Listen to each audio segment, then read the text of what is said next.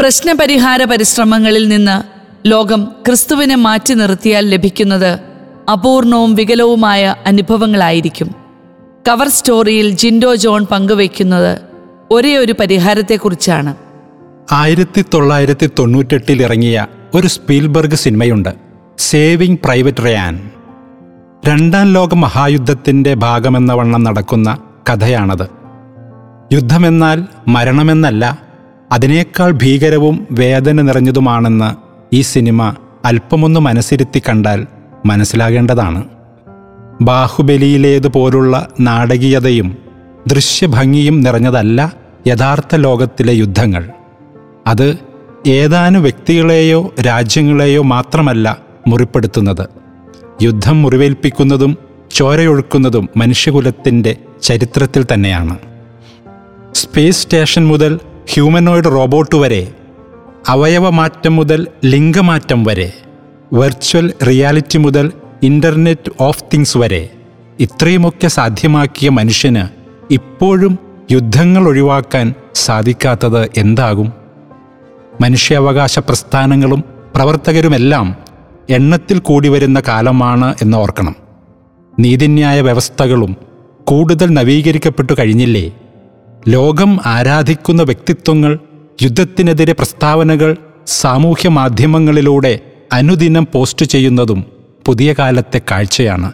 എന്നിട്ടും യുദ്ധത്തെ നമുക്ക് തടയാനാകുന്നില്ല. ചില വൈറൽ രോഗങ്ങളെ നാം നിർമ്മാർജനം ചെയ്തതുപോലെ. രാജ്യങ്ങൾ തമ്മിലുള്ള യുദ്ധത്തെപ്പറ്റിയൊക്കെ കൂടുതൽ പറയുന്നത് അധിക പ്രസംഗമാകും. ഓരോ നാട്ടിലും നടക്കുന്ന പ്രാദേശിക മനുഷ്യാവകാശ ലംഘനങ്ങളുണ്ടല്ലോ. സ്വന്തം ജനതയെ കുടിയൊഴിപ്പിക്കുന്ന സർക്കാരുകൾ ന്യൂനപക്ഷങ്ങളെ പീഡിപ്പിക്കുന്ന പരിഷ്കൃത സമൂഹങ്ങൾ. എത്ര നിയമപരിരക്ഷയുണ്ടെന്ന് പറഞ്ഞിട്ടും ഇപ്പോഴും തുടരുന്ന സ്ത്രീ പീഡനത്തിന്റെ കഥകൾ. ഇതിനൊക്കെ എന്താണ് കാരണമെന്ന് ചോദിച്ചാൽ ഒറ്റ ഉത്തരമുണ്ടാകില്ല. പക്ഷേ എന്താണ് പരിഹാരമെന്ന് ചോദിച്ചാൽ ഒറ്റ ഉത്തരമുണ്ടായേക്കാം. ക്രിസ്തുവിനെ ശ്രവിക്കുക. ലോകത്തിന്റെ മുറിവുണക്കാനുള്ള മരുന്ന് അവന്റെ കയ്യിലുണ്ടെന്നല്ല ആ മരുന്ന് അവൻ തന്നെയാണെന്ന്. ബിഷപ്പ് റോബർട്ട് ബാരന്റെ പതിനാല് മിനിറ്റുള്ള ഒരു യൂട്യൂബ് വീഡിയോയുണ്ട്.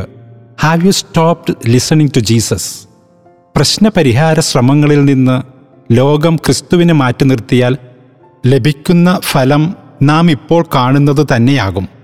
അപൂർണം വികലം അതൃപ്തികരം. മനുഷ്യാവകാശത്തെക്കുറിച്ച് സെമിനാറുകൾ നടക്കും. പക്ഷേ ആ വേദിയിൽ തന്നെ മനുഷ്യാവകാശം ലംഘിക്കപ്പെടും. വിമോചന പ്രവർത്തകർ തന്നെ അടിച്ചമർത്തുന്നവരാകും. അഴിമതി വിരുദ്ധ സേന തന്നെ കൈക്കൂലി വാങ്ങി ജനങ്ങളെ ചതിക്കും. ക്രിസ്തു സൗഖ്യമാകുന്നത് എങ്ങനെയാണ്? അയൽക്കാരൻ എന്ന ഒറ്റ വാക്കിലാണ് ക്രിസ്തുവിന്റെ മാജിക്കും ഫിലോസഫിയും പൊളിറ്റിക്സും എല്ലാം മത്തായി ഇരുപത്തിരണ്ടിൽ പറയുന്ന സുപ്രധാന കൽപ്പനകൾ ഒന്നുകൂടി വായിച്ചു നോക്കാം. അയൽക്കാരനെ തന്നെപ്പോലെ സ്നേഹിക്കുക എന്ന കടുപ്പമുള്ള ആശയം മാത്രമല്ല ക്രിസ്തു സമ്മാനിച്ചത്. അതിന്റെ പ്രായോഗിക പരിശീലനവും അവൻ നൽകിയിരുന്നു. മറ്റുള്ളവർ നിങ്ങളോട് എങ്ങനെ പെരുമാറണമെന്ന് നിങ്ങൾ ആഗ്രഹിക്കുന്നുവോ അപ്രകാരം നിങ്ങൾ അവരോട് പെരുമാറുക എന്ന് പറയുമ്പോൾ ആദ്യത്തെ ആശയത്തിന്റെ ലളിതമായ ഒരു പ്രയോഗരീതിയായി കഴിഞ്ഞു. ലൂക്കയുടെ ആറാം അധ്യായത്തിൽ ഇത്തരത്തിലുള്ള ഒരു പിടി പ്രായോഗികതകളാണ് അവൻ പറഞ്ഞു വയ്ക്കുന്നത്. തിരിച്ചു കിട്ടുമെന്ന് പ്രതീക്ഷിക്കാത്ത വായ്പ നൽകൽ അന്യരെ വിധിക്കാതിരിക്കൽ സ്വയം തിരുത്തൽ അങ്ങനെ അങ്ങനെ. മറ്റുള്ളവരുടെ ഭാഗത്തുനിന്ന് ചിന്തിക്കുക എന്നത് ക്രിസ്തുവിന്റെ ഉപദേശമല്ല അതവന്റെ മനോഭാവമായിരുന്നു. ഫിലിപ്പിയർക്കുള്ള ലേഖനത്തിന്റെ രണ്ടാം അധ്യായത്തിൽ ഇക്കാര്യം പൗലോസ്ലീഹ പറയുന്നുണ്ട്. സ്വന്തം താല്പര്യം മാത്രമല്ല എല്ലാവരും മറ്റുള്ളവരുടെ താല്പര്യവും നോക്കണമെന്ന്.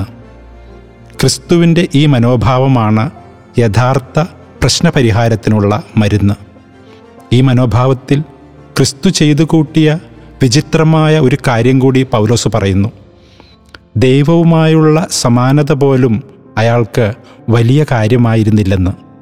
മനുഷ്യരുടെ ഇടയിൽ വന്നപ്പോൾ അവൻ വെറും ദാസന്റെ റോളിലേക്ക് ഒതുങ്ങിയെന്ന്.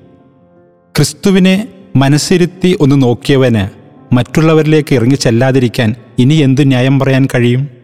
സ്വന്തം കുടുംബ മഹിമയോ ദേശീയതയോ ജാതിയിലെ ഔന്നത്യമോ പുരുഷനാണ് അല്ലെങ്കിൽ സ്ത്രീയാണ് എന്നതോ? ഇനി ക്രിസ്തുവിന്റെ സൗഖ്യത്തിന്റെ തുടർച്ചയാകാൻ നാം എന്തു ചെയ്യണം? ക്രിസ്തുവിന്റെ ഈ മനോഭാവത്തോടെ ജീവിക്കുകയല്ലേ വേണ്ടത്? ശ്ലീഹന്മാരുടെ ആത്മവിശ്വാസം അതായിരുന്നു. അവർ ക്രിസ്തുവിന്റെ മനസ്സറിഞ്ഞിരുന്നു എന്നത്. അവന്റെ മനസ്സറിയണമെങ്കിൽ അവന്റെ ഒപ്പം കാടും മലയും കയറി അലഞ്ഞു നടക്കണം. അവന്റെ ഒപ്പം കാറ്റുള്ള രാത്രികളിൽ വഞ്ചി തുഴയണം. ഒരു തീക്കൂനയ്ക്ക് ചുറ്റുമിരുന്ന് അപ്പവും മീനും കഴിക്കണം.